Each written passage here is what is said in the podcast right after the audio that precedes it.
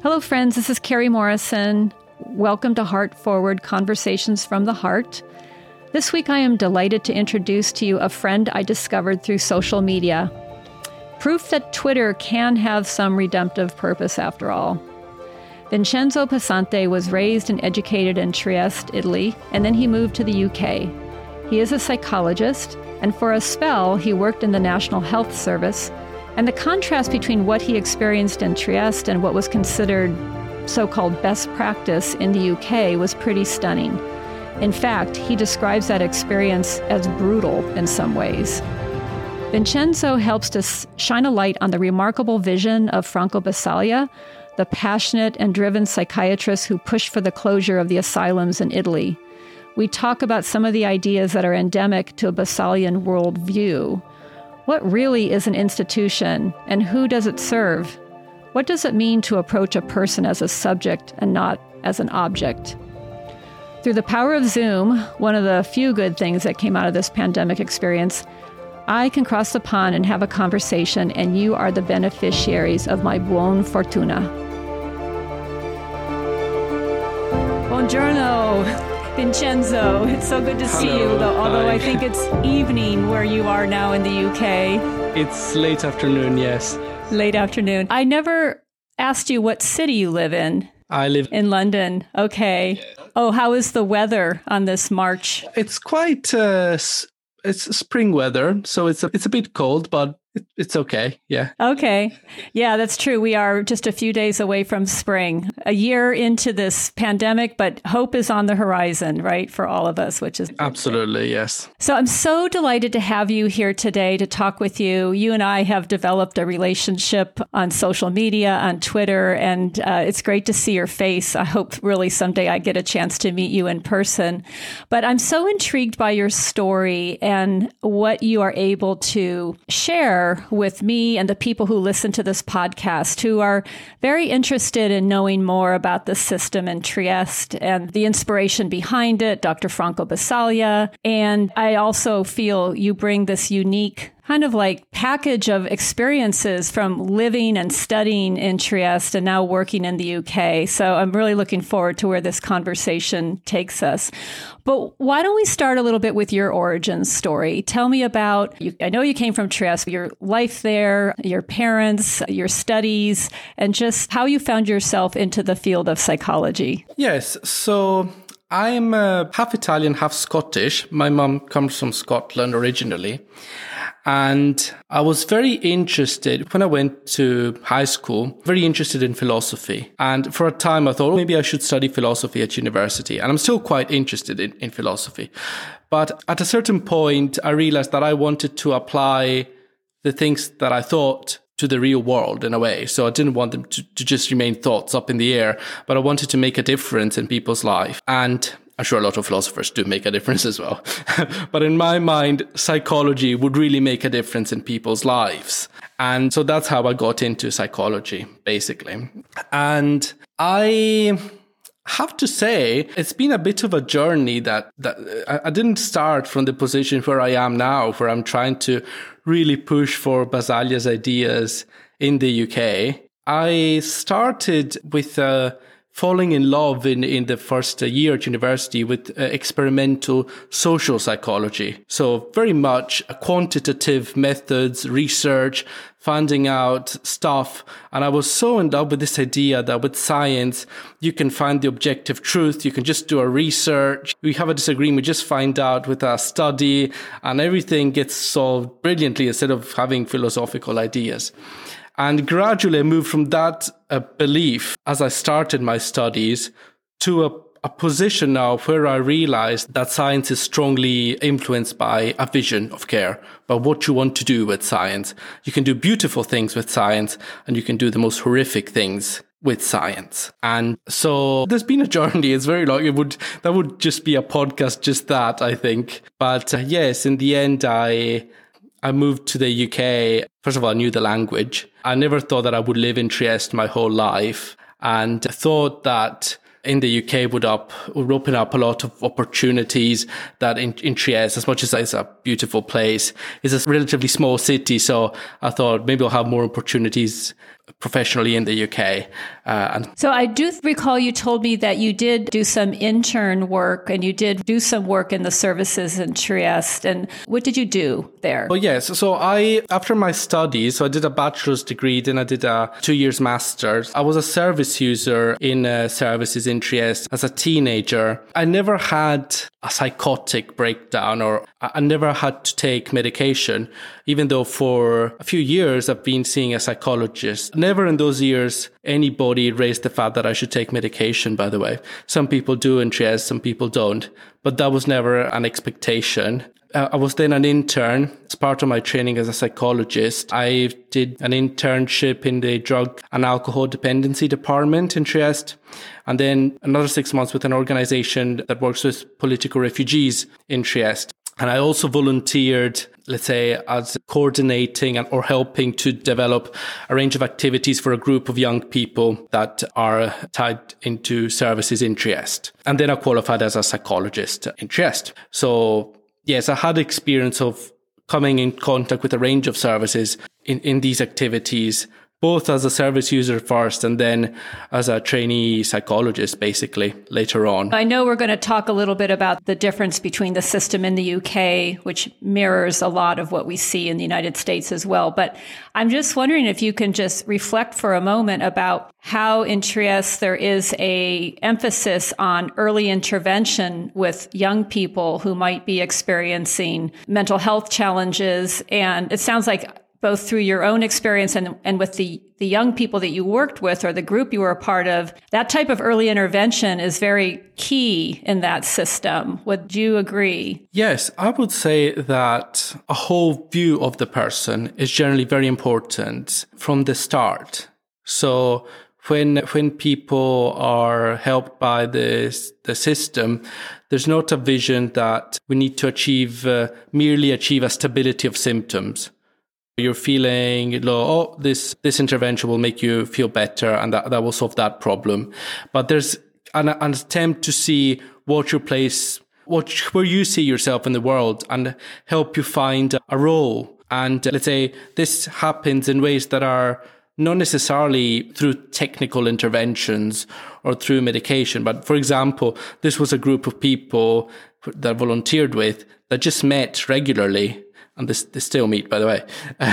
And i'm still in touch with them and uh, catch up when i go back to trieste and have lunch together go on holiday together just exchange. We're all in our whatsapp group patients professionals or sometimes it's not clear what the difference is in this group and we just spend time together. A lot of people this is not for everyone. Some people uh, maybe started going out to this group then thought no this is not for me. Other people don't have friends maybe people to talk to and so they can come along. And it was partly a group of friends, but it wasn't exactly a group of friends. So there was there were people, there were uh, psychotherapists, social workers, and so there was an attempt to look into when there was were problems discuss them, to understand them. So there was, uh, it was a bit more than a, than a, just a group of friends, but yeah, very informal. And so it's about creating a, a project on the person. This is not just for young people, but it's especially important, I think, when you're very young, because it's, it's so important for you to, to find a place in the world. Maybe when you're later on in your life, you found it in some way, even if it's not, uh, if it's not great or, or indeed very painful but you're more established as a person, as an identity. Whereas as a young person, you really, you need to find your space. And it's very important to be supported in this respect, not just to have your symptoms leveled or, or flat or whatever. Yeah, that sense of community uh, permeates so much of what is done in Trieste, that creation of social connections and avoiding isolation and helping people connect with others. And I think it's fascinating that you mentioned that this group of friends not only includes service users, but also people who work within the system. So it's a very kind of egalitarian group. I love that. It's just such a beautiful example of how unique that system is. Let's talk a little bit about Franco Basaglia, because I know you and I share a great interest in him and what a profound impact he had on uh, change in Italy and, and also in Europe. You, you are way more versed in his teachings and writings than I am, partially because a lot of them are only in Italian and I have that impediment. But I'm curious, first of all, can you describe for people who are listening to this who he is and why he is so important? And were you exposed to him while you were studying in the university? Yes. So Franco Basaglia was a psychiatrist who uh, let's say, set up with other people services in Trieste in the way they are now, which means a system with no locked doors and no physical restraint, and was responsible for a wider reform that affected the entire country of Italy. Which again could be another episode. uh, so he's been a central figure in this respect. And he's been very influential not only in Italy, but in other countries. Unfortunately, not in the English speaking world, because for one reason or another, he's never been translated in English in, in uh, well, very little of him has been translated in English. And uh, at least that's one of the reasons, probably. So I was basically his vision of deinstitutionalization of a system that doesn't impose, let's say, a structure on people that is focused on itself, but is trying to, let's say, respond to people's needs, is something that I have been in contact with in two, well, there have been two exams at university of social psychiatry, which were held by Peppe Dell'Acqua, uh, who worked with Basaglia in Trieste. Now, the irony in my specific case, that when I first came in contact with Basaglia's ideas, I was actually quite skeptical I didn't have any any comparison to make with I didn't know what a psychiatric hospital was. I didn't know what a system that functioned different principles was. And I thought, oh, but this is very naive, you know, what about dangerous people? The same type of things that I get now as a supporter of Basaglia. I can kind of see why people would, would think certain things. And actually, the first exam that I did, I was quite critical. I was like asking critical questions like, what is this all about? It's silly. And I didn't realize that the naive person was was myself in the fact that uh, there's a lot of focus in traditional mental health care in seeing the the danger of madness as something that is intrinsic to the so-called mental illness. And so intrinsic to the person, we need to fear the person because they could be dangerous. And there's no understanding that this is a dialectical process, that the way we structure our service is part of that dangerousness or, or, or not dangerousness. And that if you have a system that is truly open, that is truly looking after people, that is not violent against people that suffer, then that is not a big issue. And it's not a big issue in Trieste. You know, that this isn't a, a fear that people have. There's no locked doors. There's no restraint. Relationships deal with conflicts dialectically, trying to find a compromise. Yeah, you that is so beautiful how you are laying that out. Let's just underscore that for people who are listening to this who are also going to be very skeptical because it's largely a US audience. When you say that there are no locked doors and no restraints, paint a picture of that because we operate in systems as you where there's locked doors and restraints everywhere. Yes, I think that I, I have the advantage of having seen both how Trieste works and how that approach is and how an approach based on locked doors and restraint as built for, for safety, how that works. I've worked in a, a crisis service in the UK for, for a while in the National Health Service. I would say that the difference is the way, the, there are many ways to describe the difference, but the most simple way to describe the difference is that in the UK, I think the approach is very reactive so we start from the assumption that things are going to blow out of control and somebody's going to be very dangerous, very aggressive. And what do you do then? With the dangerousness. And we don't understand anything else that happens in that moment, just that the dangerousness. What do you do? And that only leaves you with bad options, obviously. And then you're building a system based on the fear of the dangerous mad person. And it's therefore, it's a, it's a system that's not built to answer the needs of the person, but only the extent to which these people could be dangerous. And it's a violent, usually quite racist system as well, because then this violence is not fairly distributed. For example, in the UK, there's a huge, massive disparity between white and black people being subjected to violent practices. So I think that in Trieste, there's the shift to a proactive approach, which is, okay, we need to provide an answer to these people's needs. What type of service will provide this answer? A locked door system where everybody's wearing alarms, patients are all constantly controlled. We're constantly suspicious about what they might be up to, and we need to keep our distance and all of that. Will that provide an answer to people's needs? No. what, uh, and, and, so we, the more we build a welcoming s- system, the more we reach out to the person, the more we try to see a range of values in, even in aggressiveness. What's going on in the person's mind? Why are they scared? What do they fear? What are their dreams? What are their, the more we were able to relate to the person with a, a, a dialogue and we show that we're really interested, the more we're able to respond to the person's needs and the more they're, they're going to help us as well. It's a virtuous circle then that, that brings, that makes it easier and, and a lot of problems that seem impossible in a locked door system get addressed by the fact that you build a different type of relation with the person.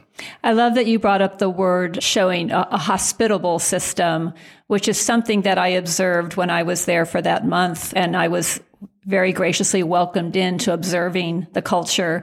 That notion of hospitality, and I title my blog Accoglienza because it's so powerful and it's so unlike anything that you experience in the US. So I want to talk a little bit about the book that's never been translated into English, L'Istituzione Negata, which is Negated yes. Institution. and I want to talk about that book with you because it is a, a profound book that really swept Italy and South America and, and parts of Europe in, in the late 60s when it was published, but was never translated into English. And uh, apropos of what you just said, I, have been reading some excerpts from that book that have been translated. I'm going to read this quote. It says, Once we, this is in the chapter on violence and how institutions are actually set up to perpetuate a, a sense of violence toward the people that presumably are being served.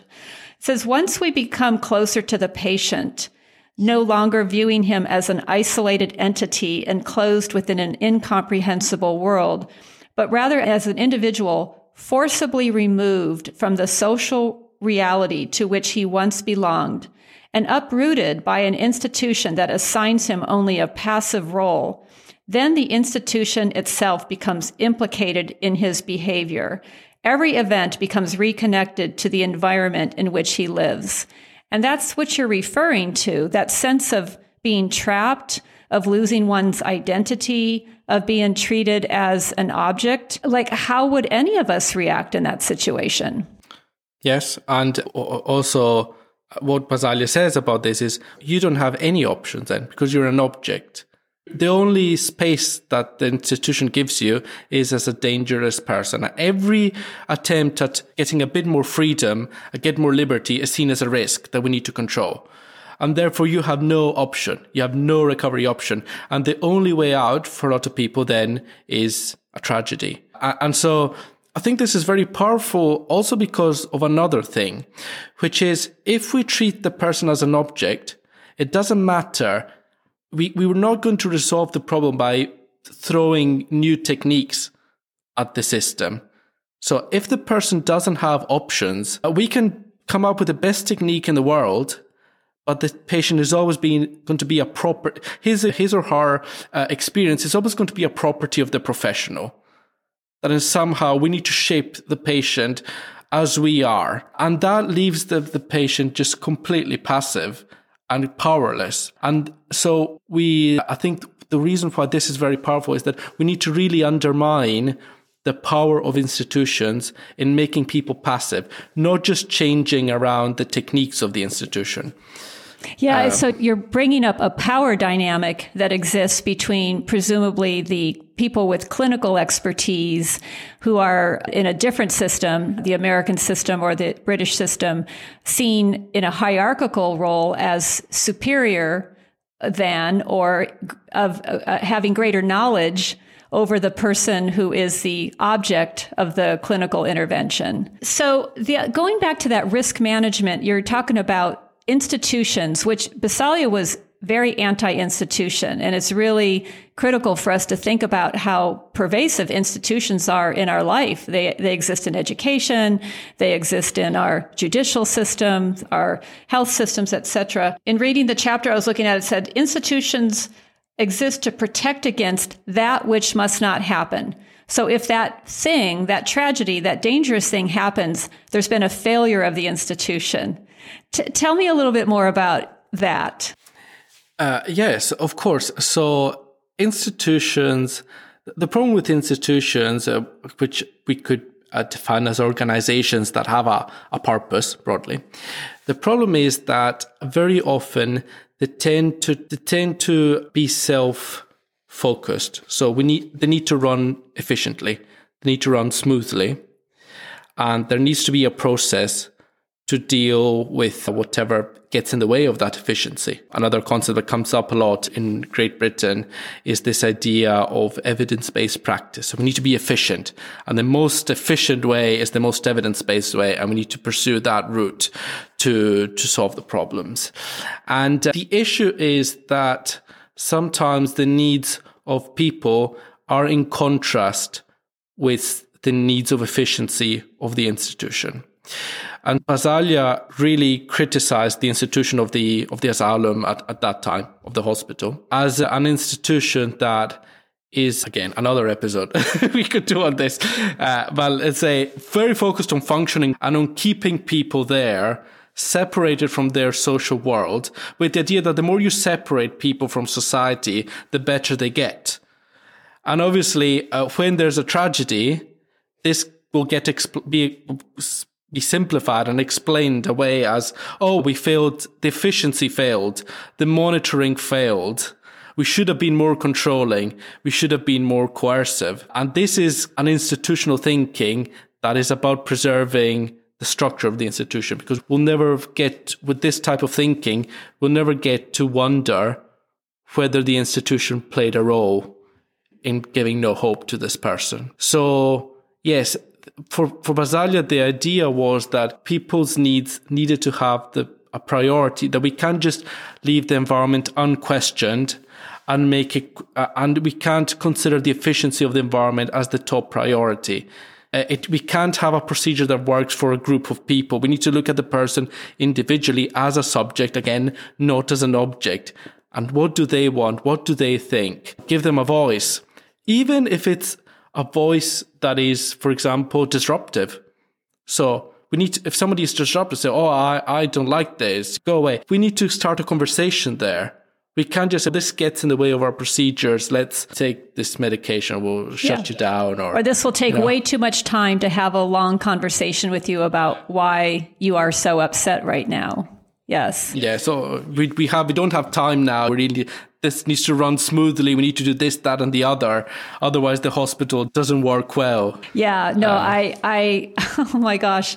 So I can only imagine, Vincenzo, you were studying Basaglia in the university. You thought, what's the big deal here? You're, you're living in a city that actually um, manifests the, the best actualization of his thinking, which is why the world looks to Trieste as a, as a model. And then you move to the UK. You've got your skills under your belt. You've been trained in this marvelous way of approaching people and seeing them as as a subject worth talking to and boom you're now placed in the is it the national health system is that what it's referred to in in the UK? Uh, the National Health Service. National yes. Health Service.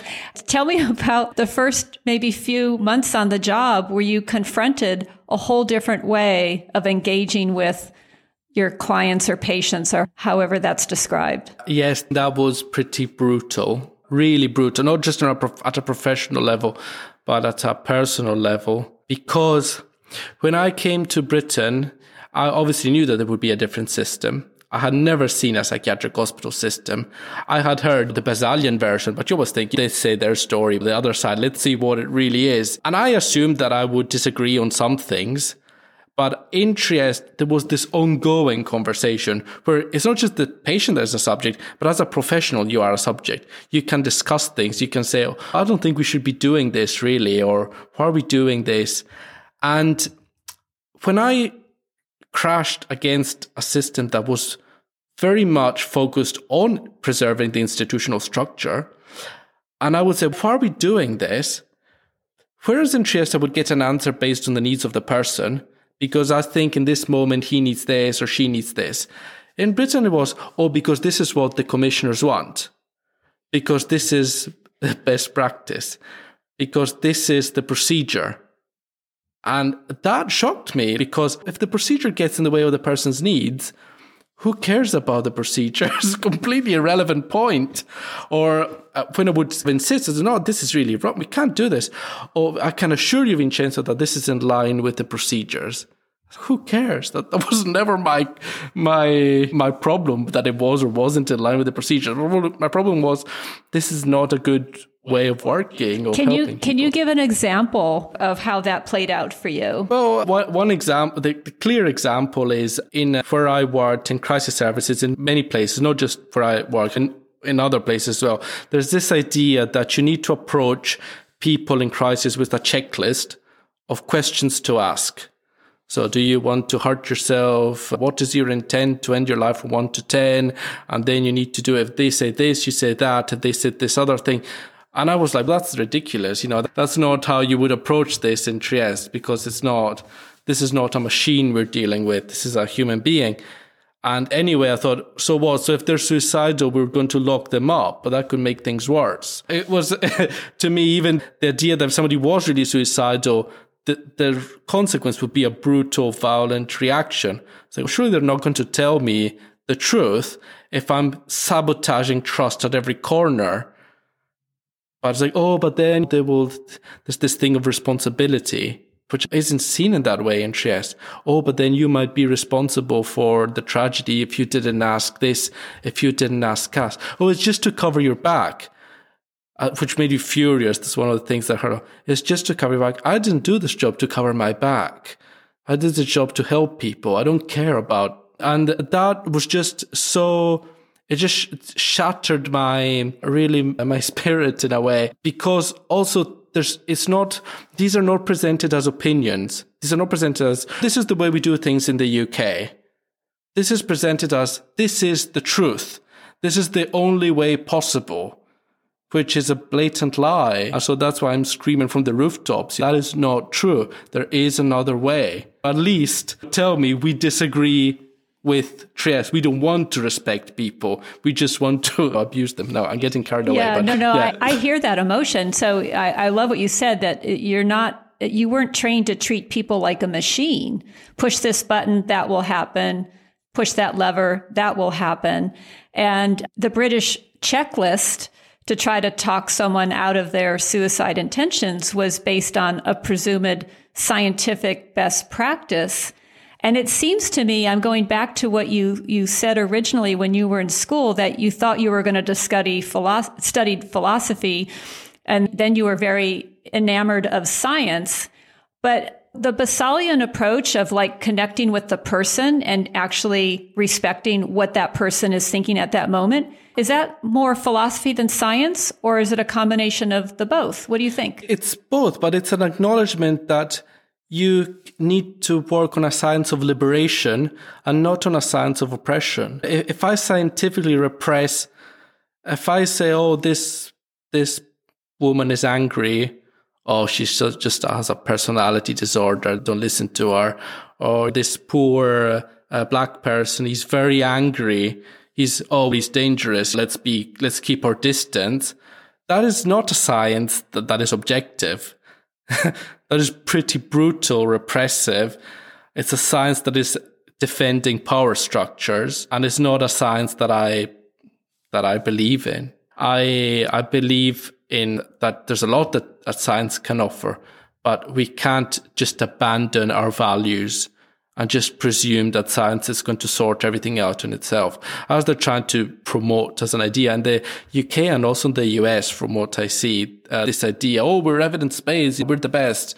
How evidence based are you? How evidence based is a subjective relationship? You can't objectify a relationship. so there's always this thing, they always want to turn the patient into an object. Or what technique are you using? I don't know. We went out for a coffee. We had a, nice time. I don't know. It's what do you want me to do? You know, you want me to fit the person in a box, but you've decided before the relationship starts what should come out of that relationship. No, that's a preformed answer, very defensive to protect the power structure of the of society, really. I, I, recall when I was in Trieste, I spent three days in the central hospital where as there are six beds in an unlocked ward.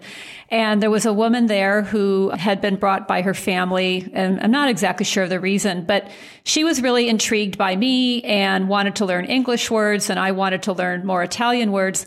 And so she asked, could we go for a walk in town to get a coffee? And I thought, well, they're never going to let her do that. And they said, yeah, of course, go. And so I went walking with this patient at the central hospital in Trieste, and we were gone for about two hours. We had coffee, we had pizza. We went into a drugstore and she showed me all the words for toothpaste and soap in Italian, etc. We went out to the water. I was blown away and it was so therapeutic for her to get out, have fresh air, to talk with someone, to be valued as a human being. And we came back. She came back. Uh, that, that, that there were like five mind blowing experiences for me in Trieste, and that was one of them. So you, wow, you come into the British system you are. Kerry, if I suggested something like that in Britain, they would tell me that I don't understand anything about crisis care, that that's very risky, and absolutely that's uh, irresponsible, that anything could have happened, as if anything couldn't have happened with the violence of the of the hospital, and therefore that's completely wrong. It's not best practice. This is what we're up against. Exactly. Unfortunately, it's a flipped mindset. It is absolutely. Yeah. So I'm now thinking about your mental health for the time that you worked in the system, which I think you said was about 18 months or a little less than two years. Um, what was a tipping point for you where you thought, okay, I'm not going to be able to change this, and I'm having a crisis of conscience? In continuing to perpetuate this. How did you reach that threshold of deciding you had to leave? Yes, that was it was very difficult for me because when I got into the NHS, I never thought that I would go out of the NHS. Apart from the fact that now something's moving, but let's not be too specific about it. But I might be involved in something because there are people that want to change things in the system as well. So in a few months or years, we maybe we'll be having a conversation and things will change. I, I always, what I find sad about the situation in the NHS is that there's such amazing people incredibly talented people working in the organization.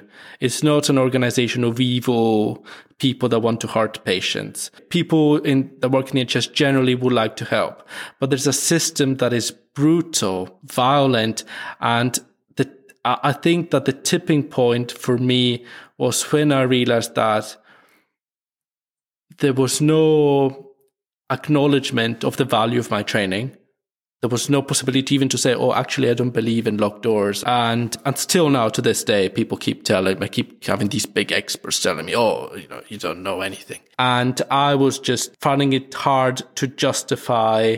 Increasingly, I was thinking, how can I justify my role here? Because I am engaging in stuff although I was, I was working a crisis team, I wasn't directly involved in restraining people, although I was involved in taking people to hospital, which is not like a hospital, like the very rare cases in which people get to hospital in Trieste where you can go out anywhere. It's open doors. But really, a brutal institutions where people are physically assaulted. And what am I doing here? And I could not provide an answer to that at a certain point. So then I briefly went to a, apply for a CBT short, let's say, course, which was what even is C- what is CBT? Cognitive behavioral therapy, but it was the only course that was vaguely psychological. I thought maybe I could find a, a more psychological mindset here. It's even worse in a way. And then I just left. And you always learn So you always learn from, if I'm now, I'm going to be involved in a different capacity maybe, but I've learned things. I've learned what, how the system thinks. Uh, whereas I was completely unprepared for what I would find. And it still amazes me to this day that people don't know that Trieste exists in many, in, in the English speaking world. Most people don't. So yeah, it's very sad.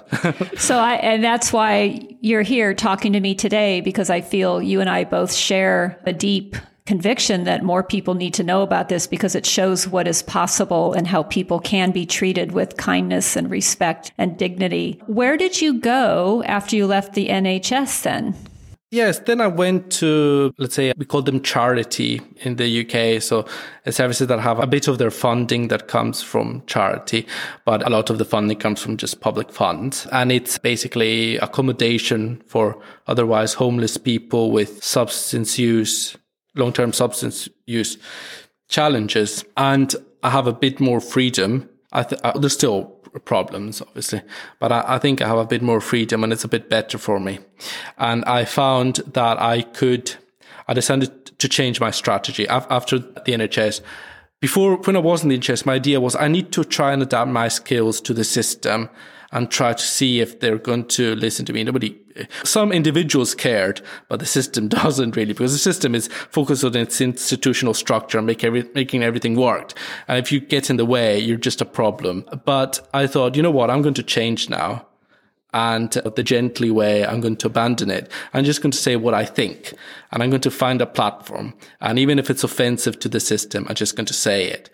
And so with a colleague, I started a podcast and I said, I'm just going to talk about what think and I'm going to try to make contacts and I'm going to see if in this way, even if there's a total clash, maybe I can get to some communication with the system where my position is in some way acknowledged and I can be respected, even if people disagree with me. I can be respected, and I think it's work. It's going. I think so too. I'm, I, am here now, so it's something I'm doing. I right, think clearly. that is exactly how we found each other. So the name of your podcast is "A Place of Safety." What does that mean?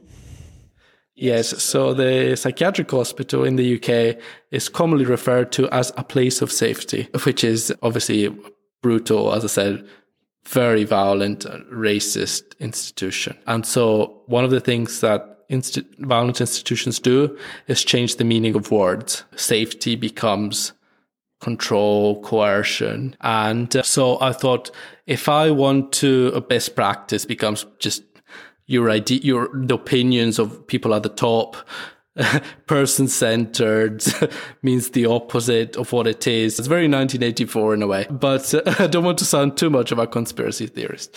But anyway, I thought I, th- in this podcast, we need to start reclaiming the words and the status of, of how things are, let's say. So it's called a place of safety with a question mark. So we need to problematize these concepts. We can't just accept that somebody tells you that something is that restraining people is best practice. And we say, okay, if the leader says it, then it's true.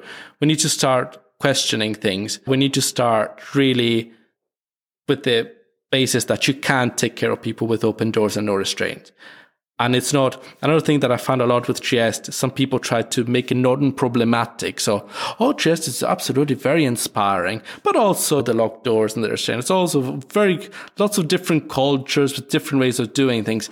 Uh, that's too easy. If you don't lock people up in Trieste, what on earth are we doing in the rest of the world? Yeah. And I know that's offensive and difficult but we we need to say it. right. No, I, I imagine you feel the same way I do. That it just seems impossible that that we could ever see change. We can never ever replicate Trieste. It really is a very. It's like the North Star for the world because even parts of Italy have not been able to fully embrace that model. But it continues to be a North Star. It continues to challenge us that we we can do better. With your podcast, I know you've been doing it for a couple years. It's pretty impressive. If you think about the people who listen to this podcast who are very hungry to know more about the system in Trieste and how we could do things better, to be inspired, um, what are maybe two or three episodes that you would encourage people to listen to as they further their understanding? And I'll put that in yes. the episode notes also. Yes. So, for example, uh, episode 10 was an episode in which I went through the whole story of how the system changed in Italy. Because, yeah, it was a change in Italy. It wasn't just as the best example of the Italian system, really, and how Italy moved from a pretty horrific asylum system to an open door system. I think that's important because Trieste wasn't born with everybody caring for each other, everybody loving to help people. It was Italy had a brutal system based on on on the fascist uh, system that was there before. Absolutely vicious. And Basaglia came into that reality and changed it. Episode 10, I go through this, the story. Another thing that comes to my mind when I say this is a lot of times they say, oh, but we can't apply Trieste to our system. And that's when people say that, they don't understand anything about Trieste because Trieste was specifically not applicable to the previous system.